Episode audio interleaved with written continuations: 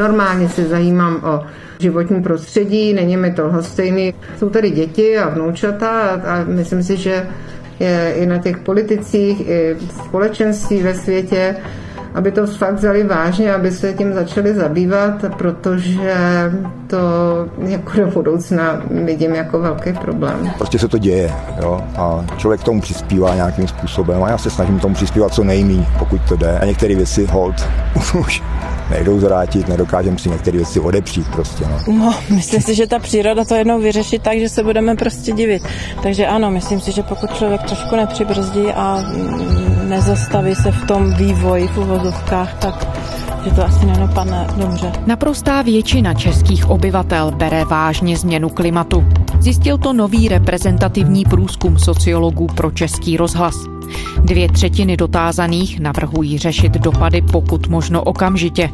Zatímco obavy sdílejí prakticky všechny vrstvy obyvatel, chování lidí a to, nakolik k emisím oxidů uhlíku přispívají, se liší.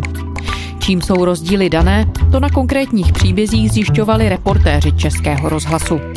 Dva z nich vám v dnešní Vinohradské dvanáct nabízíme s kolegy z Ostravy a Brna, Andreou Čánovou a Tomášem Kremrem. Je středa, dvanáctého května. Tady je Lenka Kabrhelová a Vinohradská dvanáct. Zpravodajský podcast Českého rozhlasu. Změna klimatu podle drtivé většiny Čechů existuje a je způsobená člověkem. Vyplývá to z průzkumu agentur STEM/Mark a Mediana pro Český rozhlas. Sociologové se na podzim loňského roku ptali více než dva tisíce dvě stě respondentů. devadesát tři procent z nich si myslí, že se klima mění. osmdesát pět procent lidí je přesvědčených, že za změny může právě člověk. Postoje ke změně klimatu tak společnost zásadně nerozdělují. Podle průzkumu lidé v Česku vnímají změnu klimatu jako problém, hlavně v souvislosti se suchem, stavem zásob pitné vody a lesů.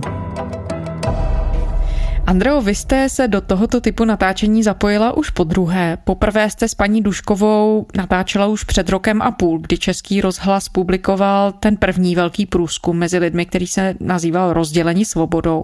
Tentokrát se tedy ten průzkum týká klimatu a toho, jak se chováme k životnímu prostředí. Můžete nám na úvod paní Duškovou představit, odkud je, jaké je její zázemí, povolání a tak dále, v jakých podmínkách vlastně žije? Paní Duškové je šedesát dva let, ona se vyučila jako cukrář. A já jsem ji poznala v bohumínské části Pudlov. Ostravská reportérka Českého rozhlasu Andrea Čánová. Je to slepá ulice a končí to železniční tratí. Tam totiž působí Armáda spásy, jsou tam sociální byty a já jsem se s paní Duškovou seznámila v situaci, kdy se stěhovala do toho sociálního bytu a byla šťastná, protože konečně získala místo, kde může žít. Ona později se dopracovala k tomu obecnímu bytu a když jsem natáčela díl do toho cyklu, který jste, Lenko, zmínila, tak ona vlastně se živila tím, že uklízela byty té Armády spásy. Takže je to žena, která žije sama a je šťastná, že se postupně dopracovala k tomu statusu, že má jednopokojový, dnes již obecní byt v bohumínské části Pudlov. A můžeme tedy, Andreo, ještě představit, jakou skupinu paní Dušková z hlediska toho průzkumu reprezentuje? Paní Dušková opravdu reprezentuje skupinu, která, jak se říká tady v kraji, má hluboko do kapsy. Sociologové to nazývají strádající třída. Ona opravdu počítá každou korunu. Já spíš radši tvrdý sýr koupím a jí dám třicet procent. Jo. Sice stojí hodně, zase, zase šla celá cena nahoru, tam stojí patnáct šedesát, deset deka, jo, ale když si koupím třicet deka, tak mi to vydrží, tak já nevím na týden. Mm-hmm. Vy to máte teda na halíře spočítáno? Musíte, co? Ano, to totiž jináč nejde, no. A když jsem s ní točila, tak člověku je až hamba, protože ona opravdu ví na desetník, kolik stojí teď aktuálně sýr. Ona si jídlo vybírá pomocí letáku z jednotlivých nákupních center, z obchodů. Ona nejde do obchodu jen tak si něco koupit. Ona má přesně představu, co si koupí, za kolik, má to přesně vykalkulované. Nyní je to invalidní důchodkyně, ona je velmi vážně nemocná, má nemocné ledviny. Ty ledviny teď už fungují pouze na osm procent, ona jezdí co druhý druhý den na dialýzu, takže už neuklízí ty byty, o kterých jsem hovořila, a musí dodržovat takovou docela složitou a přísnou dietu. A ten její stav finanční se ještě zhoršil, protože ona volí mezi dietou a cenou. A když jste se tedy bavili o životním prostředí a klimatické změně, což byly ty otázky, kterými se zabýval ten nový průzkum sociologický, jehož výsledky Český rozhlas představuje tenhle týden, tak je to téma, které v běžném životě paní Dušková řeší? Má na to vůbec prostor se těmi věcmi zabývat? Primárně určitě ne. Mě až bylo stydno se jí ptát na takové věci, jako je uhlíková stopa a podobně. Co to vůbec je uhlíková stopa? Ne. To se vytváří vlastně třeba, když letáte letadlem a, a podobně, že z ovzduší znečišťujete. Ano, ano. Máte, jak vy se dopravujete? Jaké máte dopravní prostředky? No tak já většinou pěšky. No, chodím pěšky. Já jsem se snažila, protože se z toho prvního cyklu s ní znám, to ilustrovat na konkrétních projevech toho běžného žití, tak ona v tom opravdu se až nečekaně ekologicky chová, ale ten důvod, proč se tak chová, není ten, že by primárně to měla jako hodnotu, jako něco vážného, nad čím si přemýšlí. Ona se tak chová, protože tak ušetří. Jednoduše řečeno, když si chce udělat marmeládu, tak si ovoce zamrazí do krabiček plastových, které si vymije z nanukového dortu. Ona si to střádá. Ona prostě nic nevyhodí. Takže vás by nenapadlo si koupit nějaké speciální krabičky do ne, mražáku na ukládání ne, potravin? Ne, ne, ne. Všechno mám prostě použité. Mm-hmm. Jo, když něco koupím, říkám, nevyhazuju to. A napadlo vás, že, to vlastně, že se vlastně takhle chováte super ekologicky? Můžu vám říct, že ne. Protože to prostě dělá takový člověk automaticky. A pak si zamrazí ovoce, ostružiny, maliny a když má čas, tak si z toho vytvoří marmeládu a tu dělá do skleníček třeba od tatarky. Jo, to jsou od jogurtu, od jo, toho taká. A já to mám marmeládu. A vy to máte tak pěkně popsané. Mix, ostruž, ostruži, tečka, ostružiny, ostružiny, ostruž, tečka. A mix je ryby s malina, ostružina. Ona si nekoupí tu zavařeninovou skleničku. V podstatě to by asi ekologové byli nadšení, protože ona opravdu točí ty obaly, ale ona to nedělá z nějakého důvodu, že by to měla načteno, že by se strašlivě do hloubky zabývala tím, jaké odpady vytváří a že to je špatně, že je dobré recyklovat. Ona to dělá hloub, protože si nekoupí krabičku, ve které by si zmrazila ovoce. Ona si už ji vlastně koupila s tím nanukovým dortem. Nerada bych zase paní Duškovou vykreslila jako člověka, který se o tu přírodu vůbec nezajímá, protože když jsme spolu povídali, tak se nad tím zamyslela a ona to hodí do takové jednoduché věty, no měli bychom pro ty mladé tady ten svět nechat v pořádku. Já mám strašně ráda přírodu. Já mám třeba ráda i podzim, jo. Aha. Podzim, jaro, léto, vlastně veškeré, veškeré to, to roční období. Já to miluju. Jo, v každém ročním období se něco děje. Ona tu přírodu má, to byste se divili, před svým domem v té bohumínské části Pudlov, tam má lavičku, tam pozoruje tu divokou přírodu a strašně byla ráda, když mi říkala, víte, tady někdy je i srnka, to je moje galerie. Takhle ona vnímá tu přírodu, že jí to dává relax a přemýšlí nad tím právě, jak ušetřit. Ne tím, jaké stopy po sobě nechává, protože ona opravdu, jak říkám, co druhý den jezdí na tu dialýzu, je to žena, která má zúžené vědomí. Není, není, opravdu není. Opravdu není síla. Mm-hmm. A říkám, a těch sil ubývá čím dál tím víc. Vlastně kiwi, mandarinku, pomeranč, jablko, to všechno obsahuje vodu. Tak to nesmíte. A to já nesmím. A co můžete? Jahoda, no, se vše zeptejte, co já můžu tady. Brambory taky. Můžu, brambory, ale tím stylem, že si je oloupu, oškrabu jako syrové, mm-hmm. nakrájím, dám je do vody. Nechám je louhovat hodinu, pak je sleju, naleju novou vodu, zase to nechám louhovat, pak to zase sleju a pak to teprve můžu vařit. Takže vám asi úplně jedno, jestli jsou eko nebo bio. Opravdu v jejím duševním prostoru už není energie, síla a prostor, aby se věnovala čemukoliv jinému, než svému zdraví a o to, jak přežít. Ono z toho průzkumu vyplývá, že naprostá většina Čechů bere změnu klimatu vážně. šedesát tři procent lidí dotázaných navrhuje začít s řešením té situace hned. Když jste se tedy s paní Duškovou bavili vůbec o tom, jakým směrem se ta ekologická situace ubírá, nebo vůbec změna klimatu, jakým způsobem ovlivňuje náš život, je to tedy věc, kterou by třeba chtěla, aby řešili politici, nebo v tomhle horizontu vlastně o tom v tuhle chvíli neuvažuje, protože na to ani nemá prostor? To druhé je správně, abych byla upřímná. Ona takhle neuvažuje, ale kdyby se jí trochu ulevilo a popřemýšlela si o tom, tak ano. Dušková rozhodně nějak neanalyzuje environmentální politiku a neřeší politikum v tom širším kontextu, ale jí to vždycky zajímá přepočteno na peníze, kolik ušetří. Takže já jsem si všimla, že ten dům má nová plastová okna, takže to jí určitě vyhovuje. Ona tam i s tou partou svých přátel má takovou zahrádku. Tam se také chová vlastně perfektně ekologicky, protože oni například vodu na zalévání toho ovoce berou jako dešťovou. Tady máme svedené, kde jakou vodu. Z kde jakého?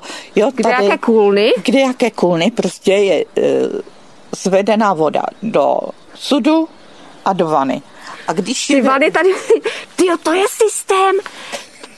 To vymyslel nějaký šikovný soused. No, jsem právě ten můj soused, no tady. Tady máte takové, trup, to je možná z bazénu trubky. Hadice. No mají tam takový unikátní systém, kterým pomocí takových okapů svádějí tu dešťovou vodu z různých kůlen do starých van, které snad někde našli, a tímto to zalévají. Takže ona se vlastně svým praktickým životem takhle chová. Ona si řeší ten svůj mikrokosmos. Ona dál než ta oblast nevidí, protože prostě na to nemá sílu, si myslím, v tuto chvíli. A de facto tedy je schopná stlačit svoji uhlíkovou stopu na minimum prostě protože ji k tomu nutí ekonomické ohledy. Přesně tak, to je ten hlavní důvod. Tam nejsou důvodem nějaké ten hodnotový aspekt, ale ona nemá auto, ona chodí všude pěšky, ona se pohybuje s pomocí holí, takže dojde do toho nejbližšího obchodu s tím seznamem potravin, které si předtím vybrala v těch letácích, které třeba asi my dvě vyhazujeme ze svých schránek, to ona ne, to je pro ní klíčový materiál v podstatě. Ptala jsem se jí, jestli někdy letěla letadlem, tak říkala, že ano, a jak byla mladinká, ale teď říká, já bych ani nemohla, protože jezdím na tu dialýzu. Ale přesto ona nepůsobí dojmem ženy, která by, použiju jaké nepěkné sloveso, fňukala. Ona se usmívá, ona potom všem si sedne na tu lavičku a pozoruje přírodu v bohumínské části Pudlov. To je její vztah k ekologii. A vy jste zmiňovala, Andreo, že paní Dušková bydlí v obecním bytě v Bohumíně. On ten sociologický průzkum odhalil hodně podrobností o tom, jak se chováme, třeba právě to, jak se liší typická velikost uhlíkové stopy členů těch různých společenských tříd, a většinu uhlíkové stopy u těch nižších společenských tříd tvoří třeba energie a vytápění, zejména u té strádající třídy, jejíž reprezentantkou právě je paní Dušková. Je to věc, kdyby chtěla hypoteticky vzato s tím třeba paní Dušková něco udělat, kterou může ona jako jednotlivec ve vztahu třeba k nějakému obecnímu bytu něco udělat? No určitě ne, protože ona tu moc nemá, ale ona je šťastná za to, že tu možnost bydlení má, protože jí to velice pomohlo. Ona maximálně může možná stlumit to topení, což zas kvůli zdraví asi moc nedělá, protože víme, že ledvina moc prochladnutí nesvědčí. Co jsem jí potkala, tak vždycky byla zabalená do nějakého svetru a snažila se být v teple, ale aby měla tu přímou linku na to, aby ovlivnila spotřebu tepla, to ne. Ona bydlí sama, je to malý byt, jednopokojový, moc velkých spotřebičů tam nemá. Vím, jak jsme točili ten díl u toho prvního sociologického průzkumu. Ona neměla ani pračku, na tu novou jí pomohli naši posluchači. Tady to je ona. Já jsem úplně nadšena, že ji mám. Oni byli tak laskaví, že mi to prostě napojili, že jsem mohla ihned prát. Vůbec jsem nečekala, že se někdo ozve, že prostě bych mohla mít novou automatickou pračku. To mě ani ve snu nenapadlo. Strašně mě to dojalo. Tak ona prostě, když ji pračka dosloužila, tak prala v rukou. Ona prostě to řeší takhle. Když to zmiňujete, že jste spolu s paní Duškovou mluvili už tehdy při tom prvním průzkumu, což je nějaký rok a půl zpátky, tak jednou z věcí, na které ten výzkum upozornil, byla nízká takzvaná sociální mobilita. To, že není jednoduché se z té společensko-ekonomické situace vymanit.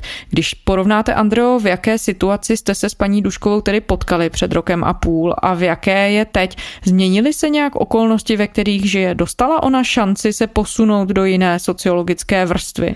Ona určitě je na tom líp psychicky. Jí se to stabilizovalo právě tím bydlením. Já, když jsem o tom se bavila i s těmi lidmi z Armády spásy, kteří právě v té místní části Pudlov, to je lokalitě, to sociální bydlení mají na starosti, tak říkají, to je absolutní deviza pro lidi, kteří opravdu klesli hodně hluboko, mít tu jistotu toho bydlení. A ona se opravdu, jí se podařilo se z toho sociálního bytu dostat do toho obecního, zařídit si to takovými věcmi, maličkostmi, jako obrázek na zdi a podobně. Za to ona je nesmírně šťastná a má tam takovou mikrokomunitu s těmi sousedy, mají tu zahrádku a to jí stačí. Ona má opravdu svůj mikrokosmos a v tom se naučila žít a teď na mě opravdu působí takovým dojmem ženy, která v tom svém postoji už je stabilizovaná, ale stále šetří. Ten problém tam zůstává, protože, jak říkám, je nemocná ohledně těch ledvin a to je teď její hlavní téma, ale rozhodně je to žena, která už se umí postavit na své nohy, tak bych to řekla. Ostravská reportérka Českého rozhlasu Andrea Čánová. Andreu, děkujeme za rozhovor. Děkuji za pozvání, naslyšenou.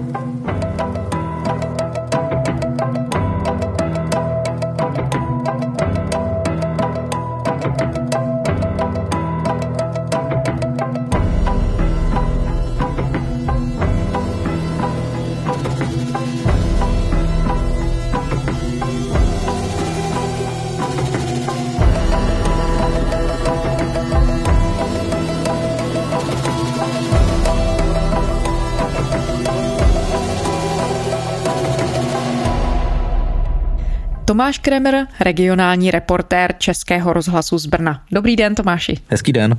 Tomáši, vy jste tedy také natáčel už po druhé s respondentkou, se kterou jste se potkali poprvé při tom průzkumu Českého rozhlasu a sociologů, který se týkal české společnosti. Můžete nám na úvod paní Uhrovou představit, odkud je, jaké je její zázemí, co dělá, jaké je její povolání a tak dále? Paní Jana Anna Uhrová je psychiatrička, on pracuje v psychiatrické nemocnici v Kroměříži, ale bydlí v trochu větší obci v Křenovicích na Vyškovsku.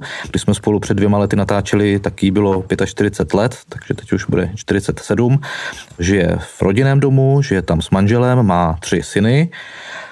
Taková štíhlá, docela energická, usměvavá žena s krátkými, takovými červenými, žhavými vlasy.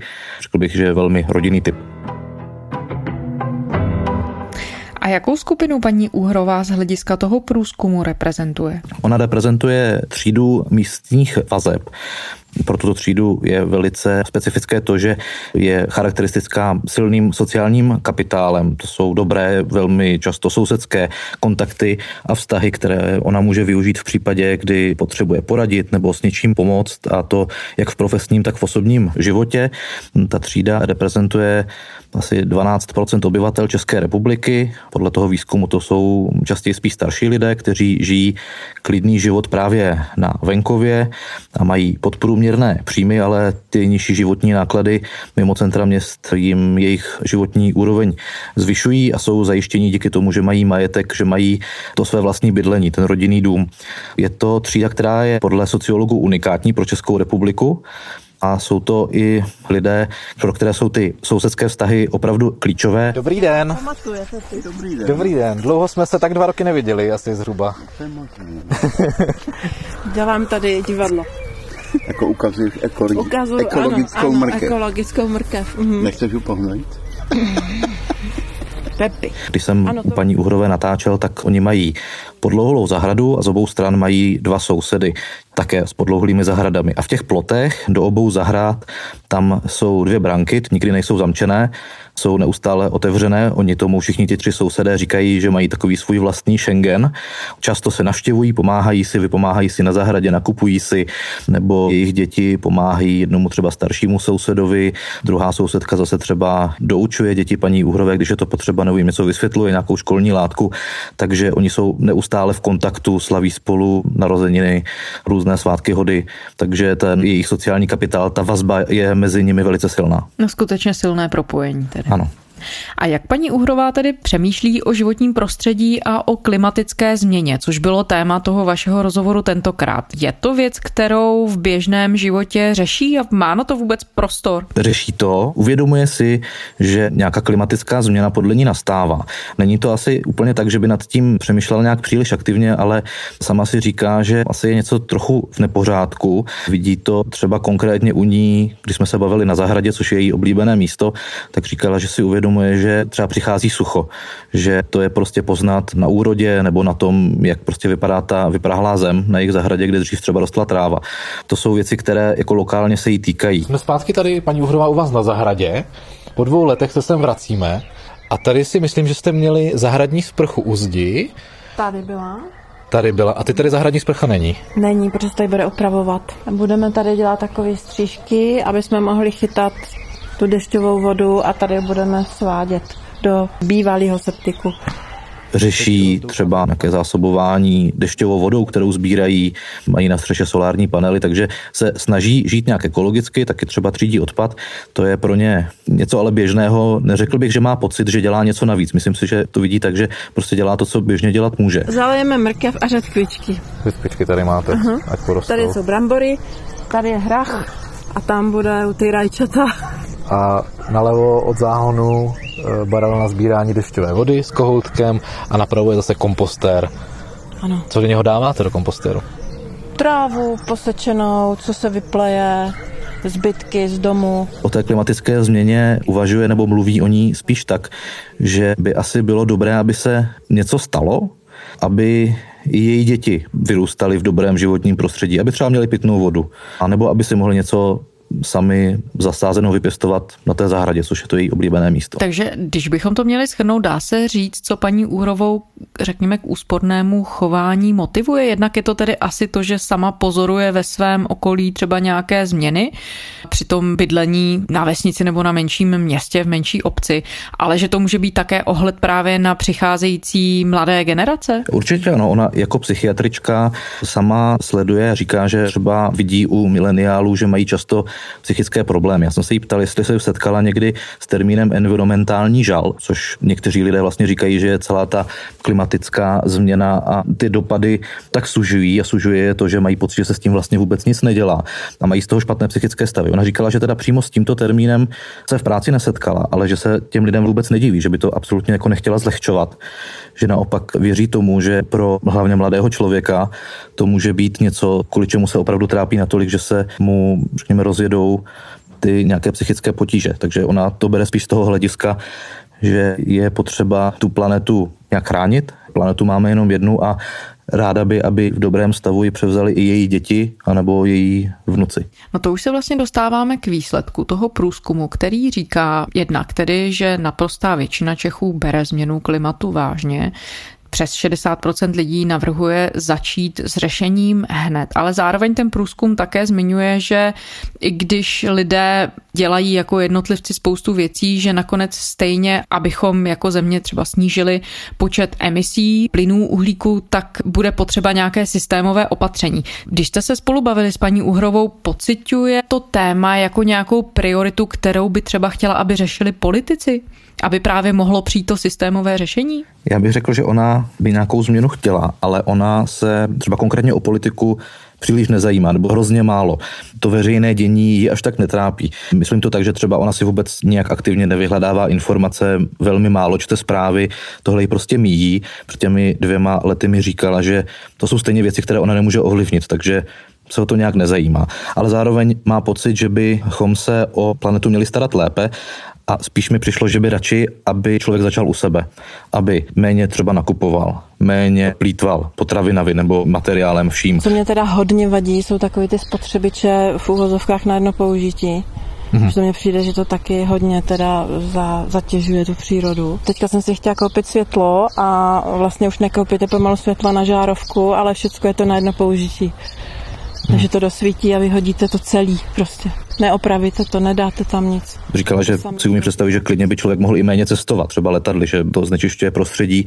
Takže mi spíš přišlo, že než nějaké systémové řešení, raději podle ní by se měl člověk zamyslet sám nad sebou, jak se chová. Takže víc přemýšlela vlastně v té individuální rovině. Je to tak, ona říkala, že má pocit, že největší problém je, když to řeknu přesně tak, jak to řekla ona, že největší problém je lidská blbost. Prostě ať člověk začne sám u sebe. No on ten průzkum zkoumal velmi podrobně to, jak se chováme, jak se právě liší třeba typická velikost uhlíkové stopy členů různých společenských tříd. A zmiňuje, že u nižších tříd většinu té uhlíkové stopy tvoří energie a vytápění.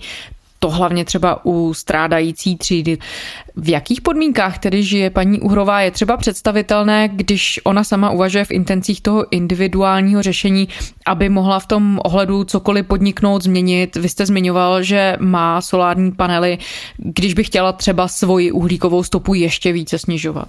O tom jsme se bavili, třídí odpad, sbírá dešťovou vodu, teď dokonce budují speciální nádrž na sbírání dešťovky, aby to nemusela tu vodu sbírat někam do barelu. Ty solární panely má na střeše kvůli vytápění vody, třeba na sprchování. Říkal jsem jí, jestli si umí představit, že by dělala ještě něco jinak. Říkala, že už asi neví, co dál ona by jako jednotlivec mohla udělat. Ona jezdí do práce do Kroměříže autem. O tom jsme se bavili, jestli třeba jí nenapadlo, že by místo auta měla třeba nějakou hromadnou dopravou. Zamýšlela jste si třeba někdy nad tím, jestli nezvolit nějakou jinou, jiný způsob dopravy do Kroměříže, když zrovna asi do Kroměříže. No, to zrovna moc nejde, tam opravdu se dostáváte čtyři a půl hodiny tady odsud. Vlakem. No, autobusem a vlakem, to by se musela, já už jsem se na to dívala jednou. A to opravdu bych tam možná v pondělí dojela a v pátek se vrátila, no radši. To spojení z Křenovic na Kroměříž je prostě špatné. Takhle se jde do auta a po dálnici tam dojede za nějakých čtyřicet minut. Takže říkala, že tady u toho prostě ten komfort v tom autě, i když to má třeba větší dopad na životní prostředí, tak je to pro ní klíčové, protože netráví čtyři a půl hodiny na cestě, ale jenom čtyřicet minut. No a z toho průzkumu vyplývá, že tady ani to asketické chování jedinců by tu situaci, co se týče České republiky, nezměnilo radikálně, že opravdu jde o to, jestli se přijmou systémové změny, které třeba by ovlivnily zdroje elektřiny nebo tepla a tak dál. Bavili jste se o tom, jak paní Uhrová vnímá to, jestli ta klimatická změna pro ní samotnou je politické téma, jestli by třeba byla ochotná přijmout nějaké politické řešení, které by mohlo na ní dopadnout v tom, že by se třeba musela v nějakém směru uskromnit. Přesně tak, to jsme se o tom nebavili, ale z toho rozhovoru vyplynulo, že myslím si, že by toho ochotná sama byla. Tak jsme se bavili před dvěma lety i teď. Říká, že prostě neví, proč by lidé měli nakupovat tolik věcí, proč by měli nakupovat tolik potravin a pak je vyhazovat. Říkala třeba, že nerozumí tomu, proč máme v obchodech podle ní extrémní množství výběru. Nebo nerozumím, proč potřebujeme třeba deset druhů jogurtů, jo. Přijde mě to zbytečný luxus, za který pak budeme teda, ne, nechci strpět, ale nic následky, no. Říkala třeba, proč máme deset a více druhů jogurtu, já si myslím, že by nám stačilo jich jenom pár, že bychom se bez toho obešli, že bychom mohli fungovat úplně stejně, jenom bychom se prostě omezili. Tohle by podle ní asi mohlo stačit. O nějakých ale systémových řešeních jsme se nebavili, asi protože ona, jak jsem říkal, tu politiku a to celkové dění příliš aktivně nesleduje. A když, Tomáši, porovnáte, v jaké situaci jste se spolu bavili s paní Uhrovou předtím zhruba rokem a půl pro ten první průzkum Českého rozhlasu a v jaké situaci jste se bavili teď, změnily si nějak okolnosti, ve kterých žije, nebo i to hodnocení, které vám dávala? Myslím si, že ne, že stále žije svůj spokojený život na vesnici, stále je ráda, když po náročném dni v práci přijde domů, jde na tu svoji oblíbenou zahradu, na oblíbené místo pod pergolou, kde si jde číst knížku a tam je spokojená, že jí to takhle vyhovuje a myslím si, že se toho příliš nezměnilo za tu dobu, co jsme se neviděli. Tomáš Kremr, regionální reportér Českého rozhlasu z Brna. Děkujeme za rozhovor. Krásný den. A to je ze středeční Vinohradské dvanáct vše. Na serveru i rozhlas tečka cé zet najdete naše díly, ale také všechny podrobnosti k sociologickému průzkumu, o kterém jsme právě mluvili. Můžete si spočítat i svoji uhlíkovou stopu a porovnat ji s ostatními. To byla Lenka Kabrhelová. Těším se zítra.